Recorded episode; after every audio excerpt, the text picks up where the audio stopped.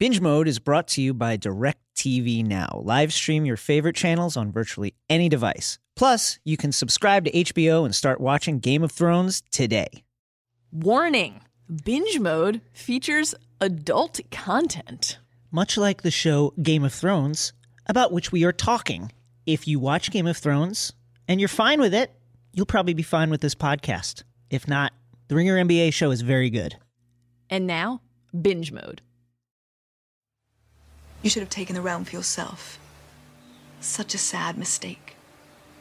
I've made many mistakes in my life, but that wasn't one of them. Oh, but it was. When you play the Game of Thrones, you win or you die. There is no middle ground.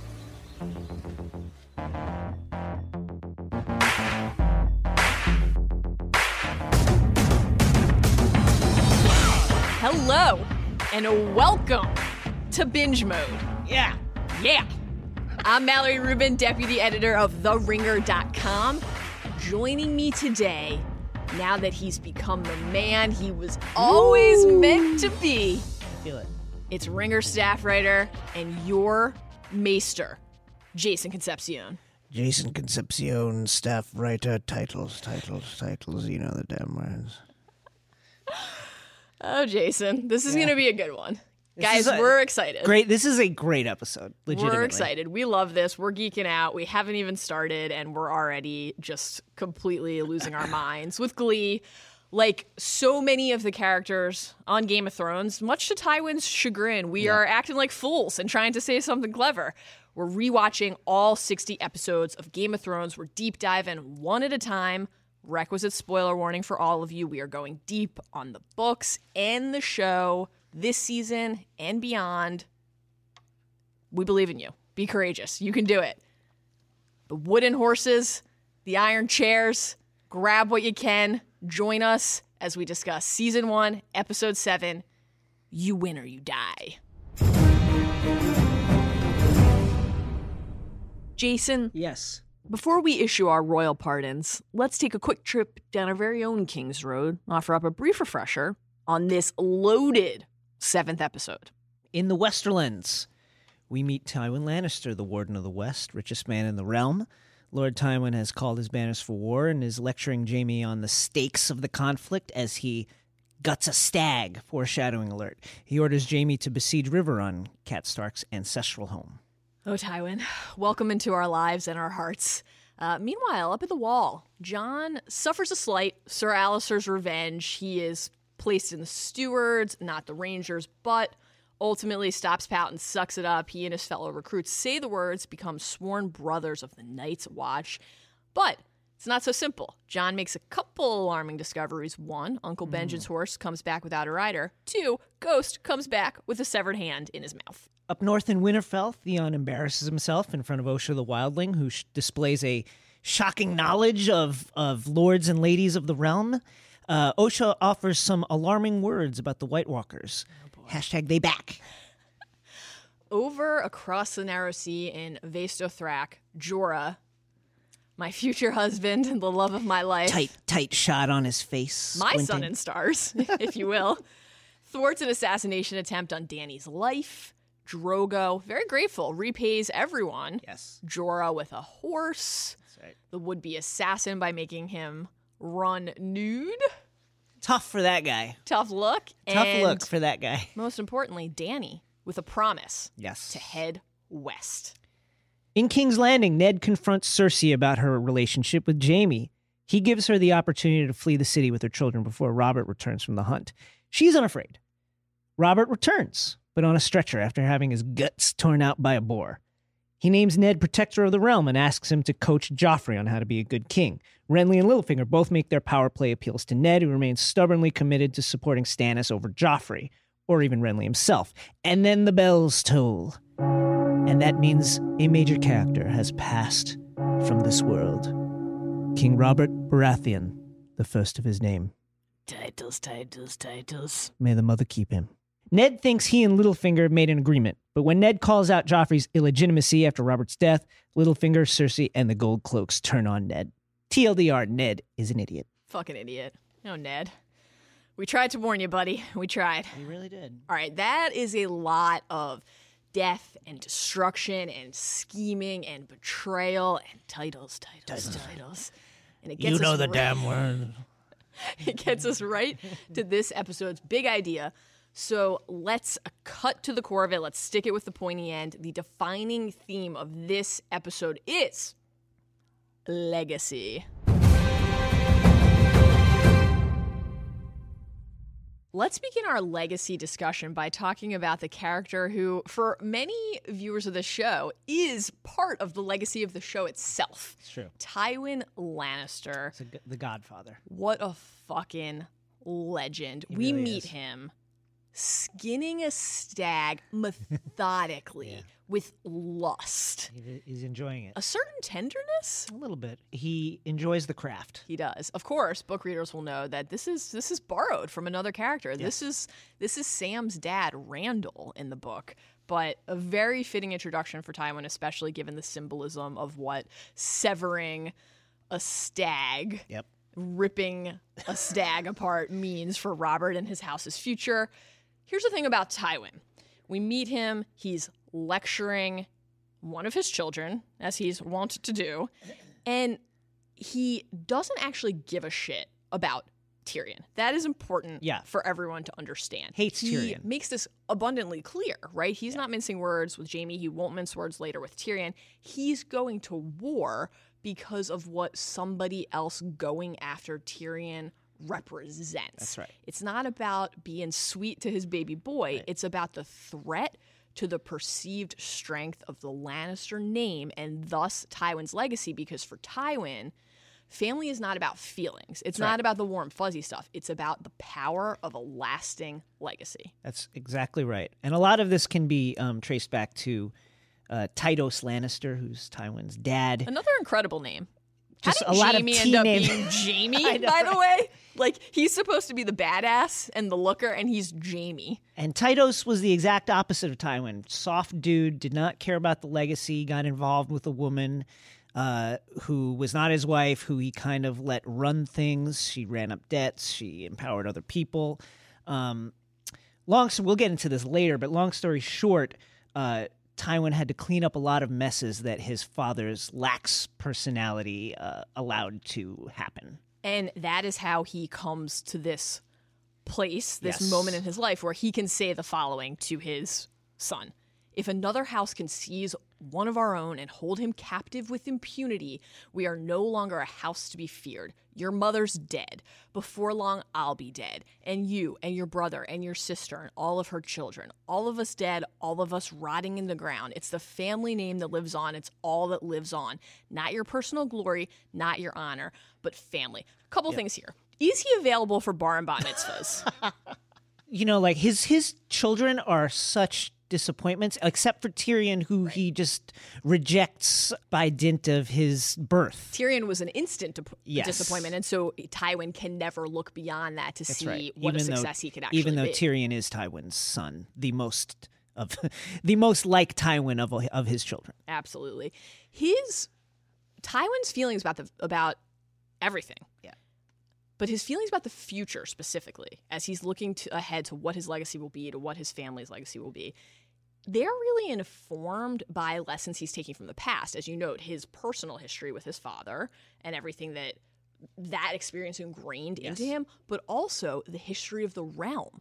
He views the Targaryens as a cautionary tale, right? He says to Jaime, the future of our family will be determined in the next few months. We could establish a well, he doesn't say dynasty, dynasty. Dynasty. We could we could last a establish a, dynasty years. that will last a thousand years, or we can collapse into nothing as the Targaryens did.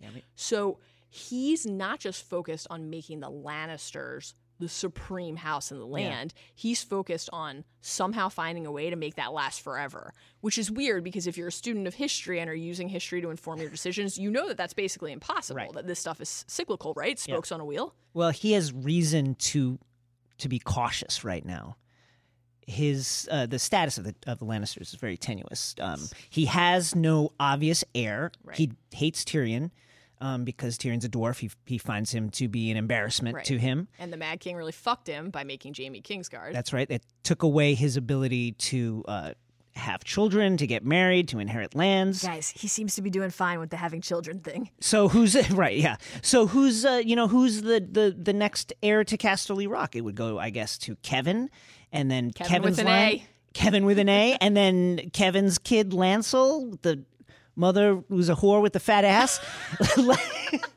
you know, it would it would fall out of his direct line, and this makes him extremely nervous. One of the things that's great about this intro to Tywin is that, of course, you can never sense that he's nervous. He has such Yeah. a facade of strength at all times, even when he's in a position of severe vulnerability.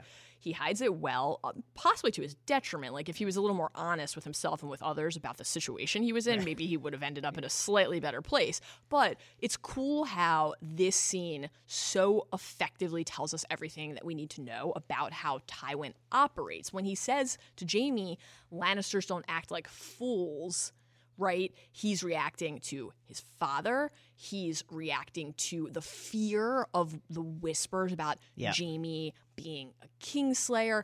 He's actually, in a way, doing the thing that he's accusing Jaime of doing in that moment, right? The lion doesn't concern himself with the opinions of the sheep. Great but, line. But what is Tywin doing during the course of this lecture?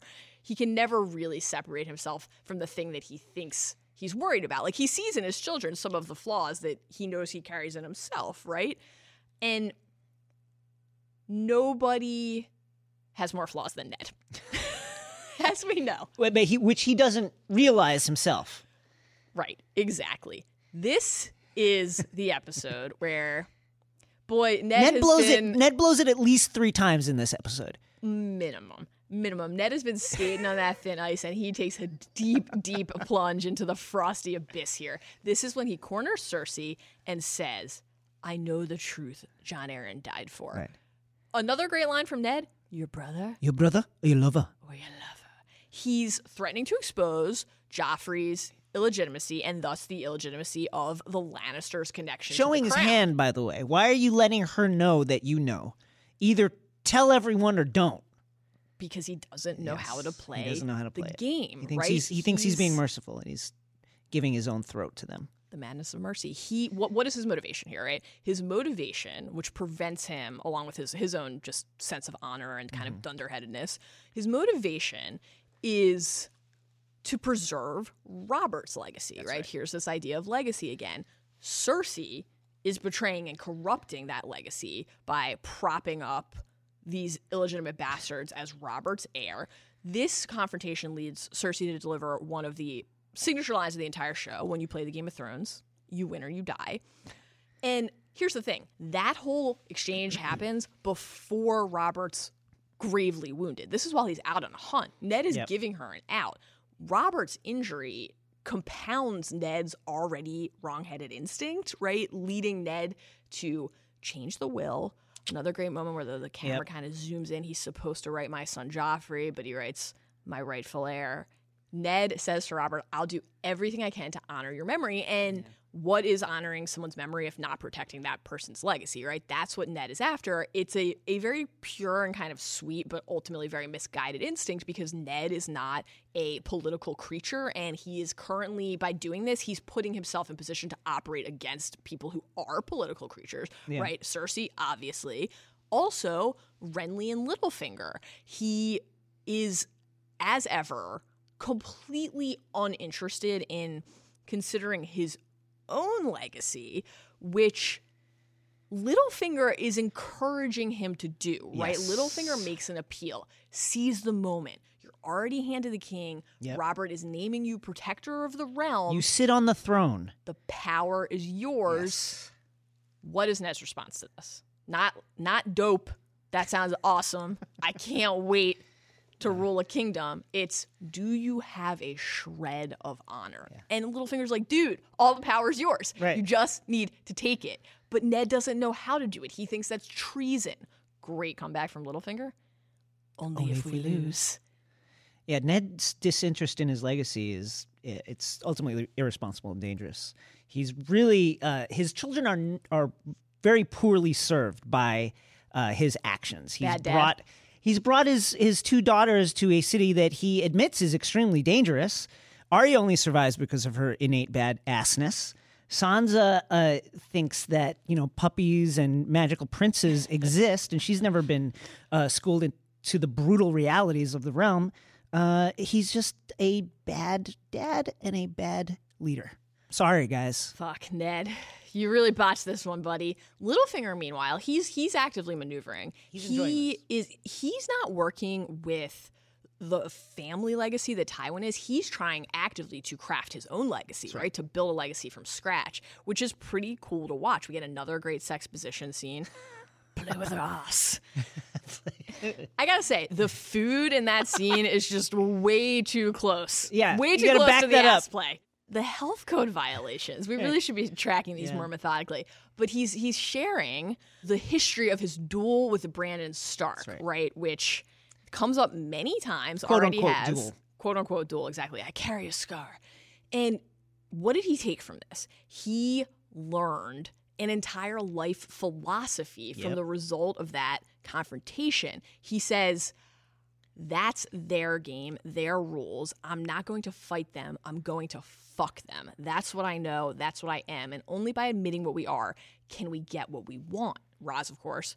And what do you want? And then Littlefinger says, Oh, everything, my dear. Everything there is. He wants to establish a legacy that will last, just Right. like Tywin does. They're coming at it from different directions. They're seeking the same thing. Ned can't compete with that kind of instinct because it's it's foreign to him. It's hunger also because Littlefinger looks around at the Starks, the, at the Lannisters, and he thinks, well, they had to start somewhere. Right. And it's very easy for him in the moment when he turns on Ned after making an agreement and puts a dagger to Ned's throat in the in the final scene of the episode to say, I did warn you not to trust me. Like he actually doesn't give a shit about honor at all. He cares about results. And ultimately, that's why he's still playing the game and some of these other people aren't, right? And then let's contrast that strategy a bit to Renly's, who is also putting his own personal legacy on the line. But unlike Littlefinger, he comes from a powerful house, right. right? So in order to make this move, Renly basically has to besmirch his family name, soil the thing that the Baratheon name could stand for. He's going to have to go. We're going to see multiple Baratheon sigils, different Baratheon banners, right? He's taking actually a very un-Tywinian route here by saying, I'm willing to take out Stannis. I'm willing to take out my brother and a member of my family who's ahead of him in the line of succession in order to further his own agenda, right? And he says to Ned, he's making this appeal what's best for the kingdoms, what's best for the people we rule. We all know what Stannis is. He inspires no love or loyalty. He's not a king. I am. He's basically parroting Loras's speech Yes. right back to Ned. And he's going to act on it because he's not actually afraid to take this risk. Ned is afraid to sync up with him. Oh, Ned. Oh, Ned. Buddy. Hey guys, just a quick break to tell you about our sponsor. Binge Mode is brought to you by DirecTV Now. Live stream your favorite channels on virtually any device. Plus, you can subscribe to HBO and start watching Game of Thrones today. And now, back to binge mode. What about Dany? What about the Targaryens? Well, it's interesting because Dany isn't as aware of her family legacy as her brother was. She is ready to seize um, what she feels is hers, and that child growing in her belly, I think, has, has awakened something that that feeling of being a leader, being the dragon. She refers to Viserys as the rightful heir to the Seven Kingdoms, and Jorah, you know, quickly corrects her. Uh, the Targs had no right; they had dragons. See, and that's a thing that people often overlook: is succession isn't as important as who can hold the throne, who can take it, who can take it in that moment, not who is owed it. Um, after the wine attack, Drogo uh, embraces the idea, probably out of uh, not a not a small sense of revenge of punishing the people who tried to kill his uh, son and stars and his and his unborn child. Uh, and he says in uh, in Dothraki, "And to my son, the stallion, who will mount the world, I will also pledge a gift. I will give him the Iron Throne. I will give him the Seven Kingdoms." I just love that because to to to Dany, right, the wooden horses that are going to get her to that iron chair, Yeah. to use Drogo's words, that is her legacy in her mind. That iron chair, she thinks she has a right to it. She's as bad as as Viserys in that way, and it's all in such stark contrast to what we see playing out on the wall, where Jon is. You know, we hear the old bear. s- b- b- ahead of the ahead of the swearing in. You know, here on the wall, we are all one house. Like when you're signing up to be in the Night's Watch, embracing the legacy of being a sworn brother really means shedding your family legacy once for all entirely. We see we see Sam really give into this idea fully by saying that he's gonna he's gonna say his words in front of a heart tree with Jon. You know, embracing the the old gods because the seven. What did they ever do for him? They forsook him. Exactly. So it's a very different thing, and we need you to be our sword in the Ah. darkness, our watcher on the wall. We need you to assemble the conclave, take us to the citadel, and teach us everything that we need to know about the Night's Watch, which is gaining importance in this season and will be one of the most central institutions on this show.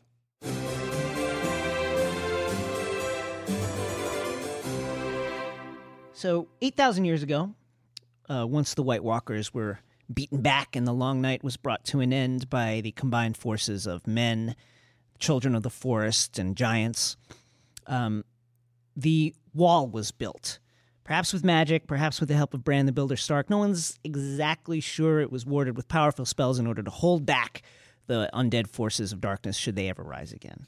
Um, someone needs to man this wall. The Night's Watch was a militant order of sworn brothers who had participated in the battle against the White Walkers, and they were tasked with defending it.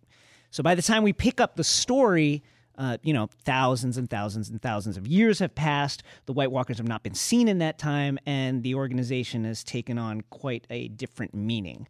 Uh, you're probably familiar with the broad outlines of the Watch as an organization.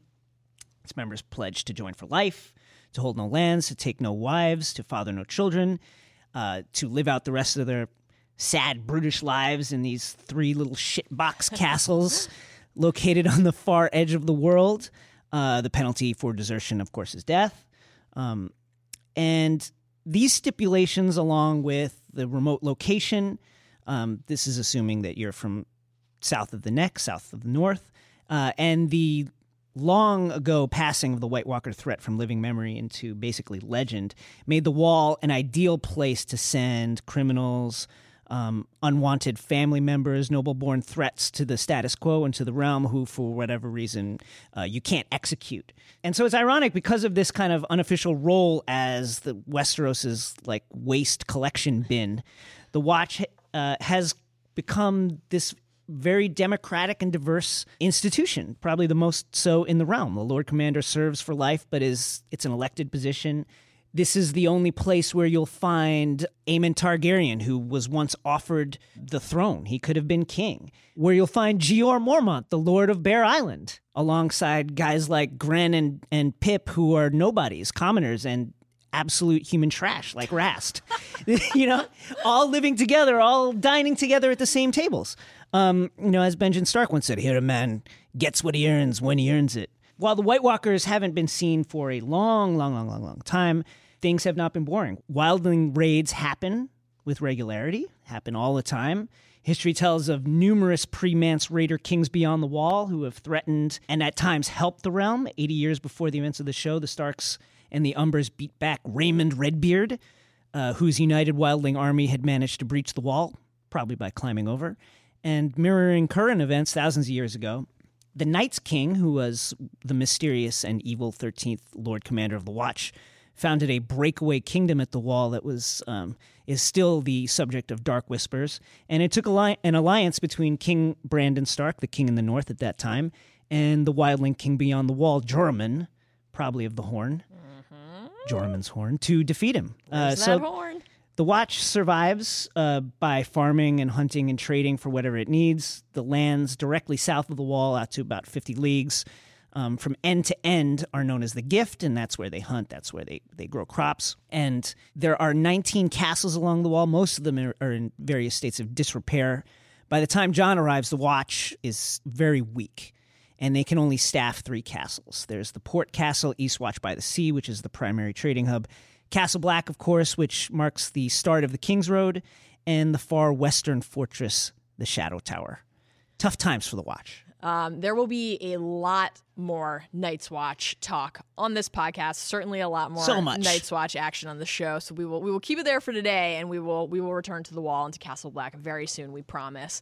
Maester, As much as we would love to guard the realms of men with you forever, it is time to head to the sept to bathe in the light of the seven. Let's do it. Let's share our seven favorite insights, observations, little nuggets, things that stood out to us in hindsight, funny jokes, Hey. masturbation euphemisms. Who knows? We love those. Our favorite bits from this episode. Let's do it lightning round style.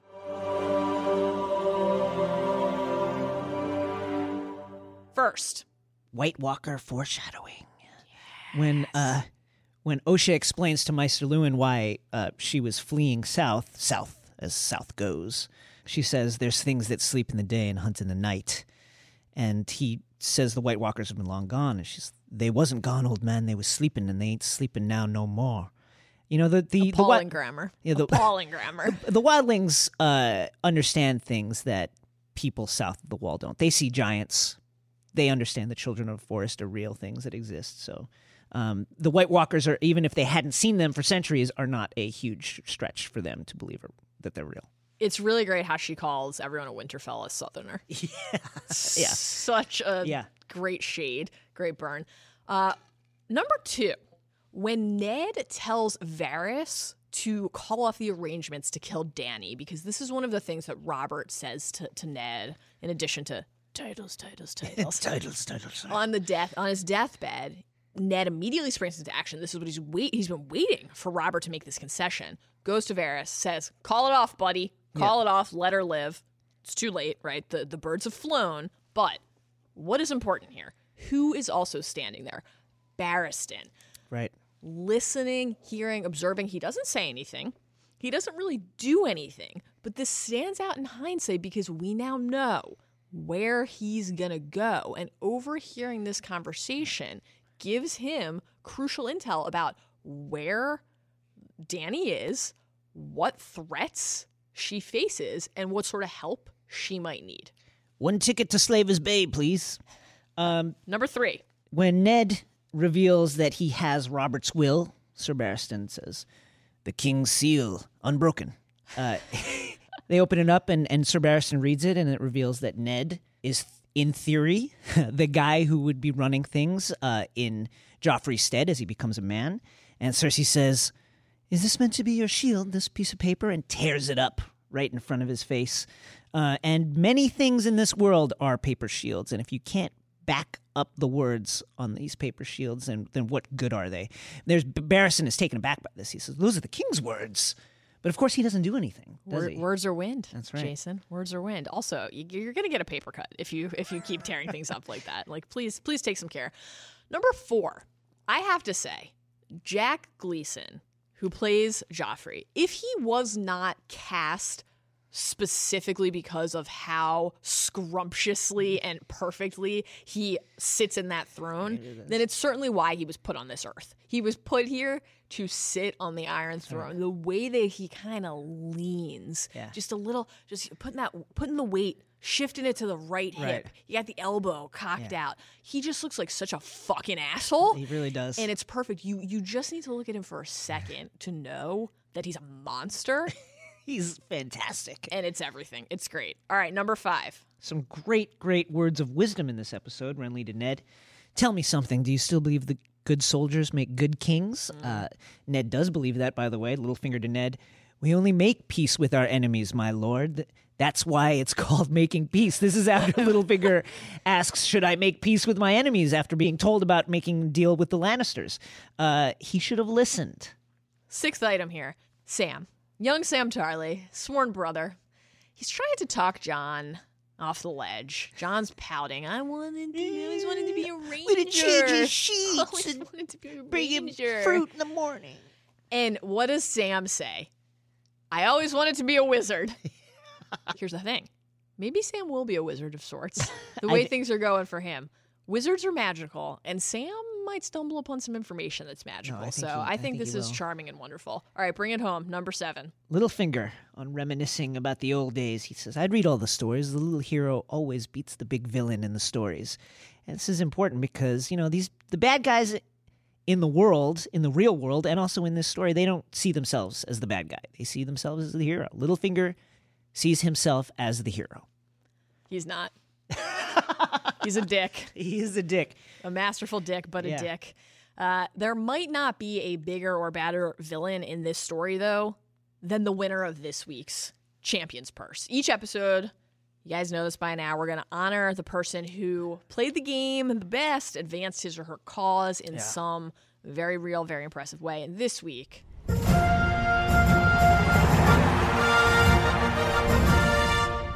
give it up for the girl, What a dunk. Cersei, Slam dunk the queen. on the whole realm. What a legend. Cersei is the winner of our Champions Purse. She is the winner of her her little battle here with Ned. And she is absolutely a legend. Why don't you why don't you take us through what you found most impressive here? Well, as as Ned kind of dithers and bumbles along with his ill-conceived quest to find the most honorable solution to all these problems in this literally the worst city in Westeros, um, Cersei sees the moment and she acts. She just acts. She understands, perhaps better than a man could possibly understand in this world, that the trappings of power are important. Maybe even more important than the rights of succession or sharpened swords or words written by a dead king. Power is intangible, but it resides in those symbols. And she knows that if Joffrey is sitting his ass in the throne with a freaking crown on his head, as she stands next to him, then it does not matter what any piece of paper says, and it doesn't matter who wrote the words on the piece of paper. He's sitting on the throne, he's the king, and I'm the queen regent. It's a bold move, and it was necessary for her, and she did it with speed. And she had to because, you know, uh, Ned is a dumb dude, and we've talked about this time and again, but he really came close to winning the Game of Thrones uh, three, maybe four times, like by accident. He could have told Robert about Jaime and Cersei. Could have sent a raven while he was out at the hunt. He could have sat on the throne and announced his findings that Jaime and Cersei had been having an affair and that the children are uh, illegitimate. He could have taken Renly's offer and had Joff seized. He could have done any of these things. Ned has armed men in the city. The gold cloaks are of uncertain loyalty. It's unclear that the Lannister guardmen would take orders from a woman. Jaime is off in the Riverlands. There were just a lot of variables flying around, a lot of ways for Cersei to lose this game. A smarter, more ruthless opponent than Ned Stark would have beaten her, and I think she knows it. So Cersei just moved. She moved before anybody else could. Her messenger summons Ned as the bells are tolling that Robert has died.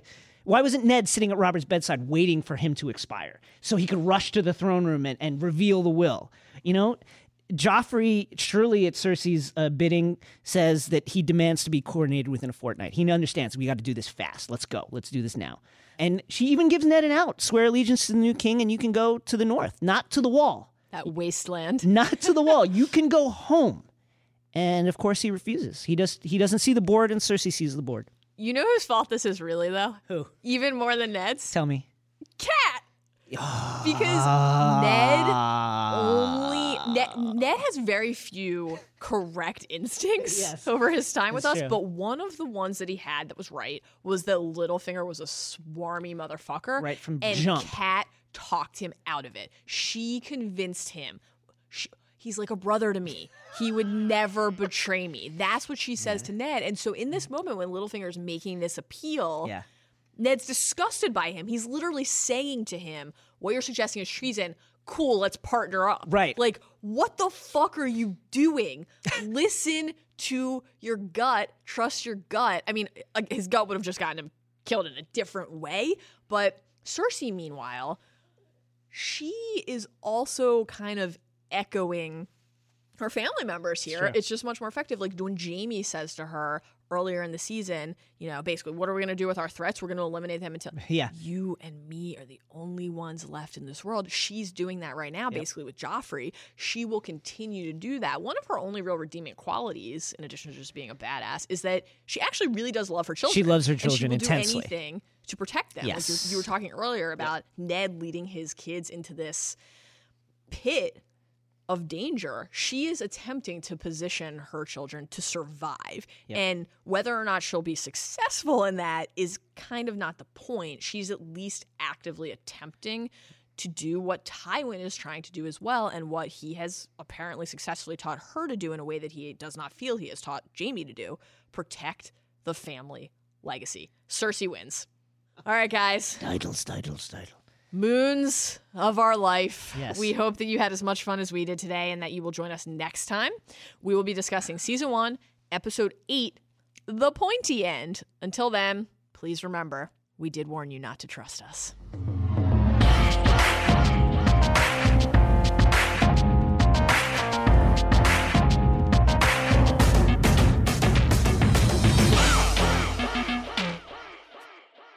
Are you going to say something clever? Go on, say something clever. Your mother's dead. Soon I'll be dead. All of us dead, rotting in the ground.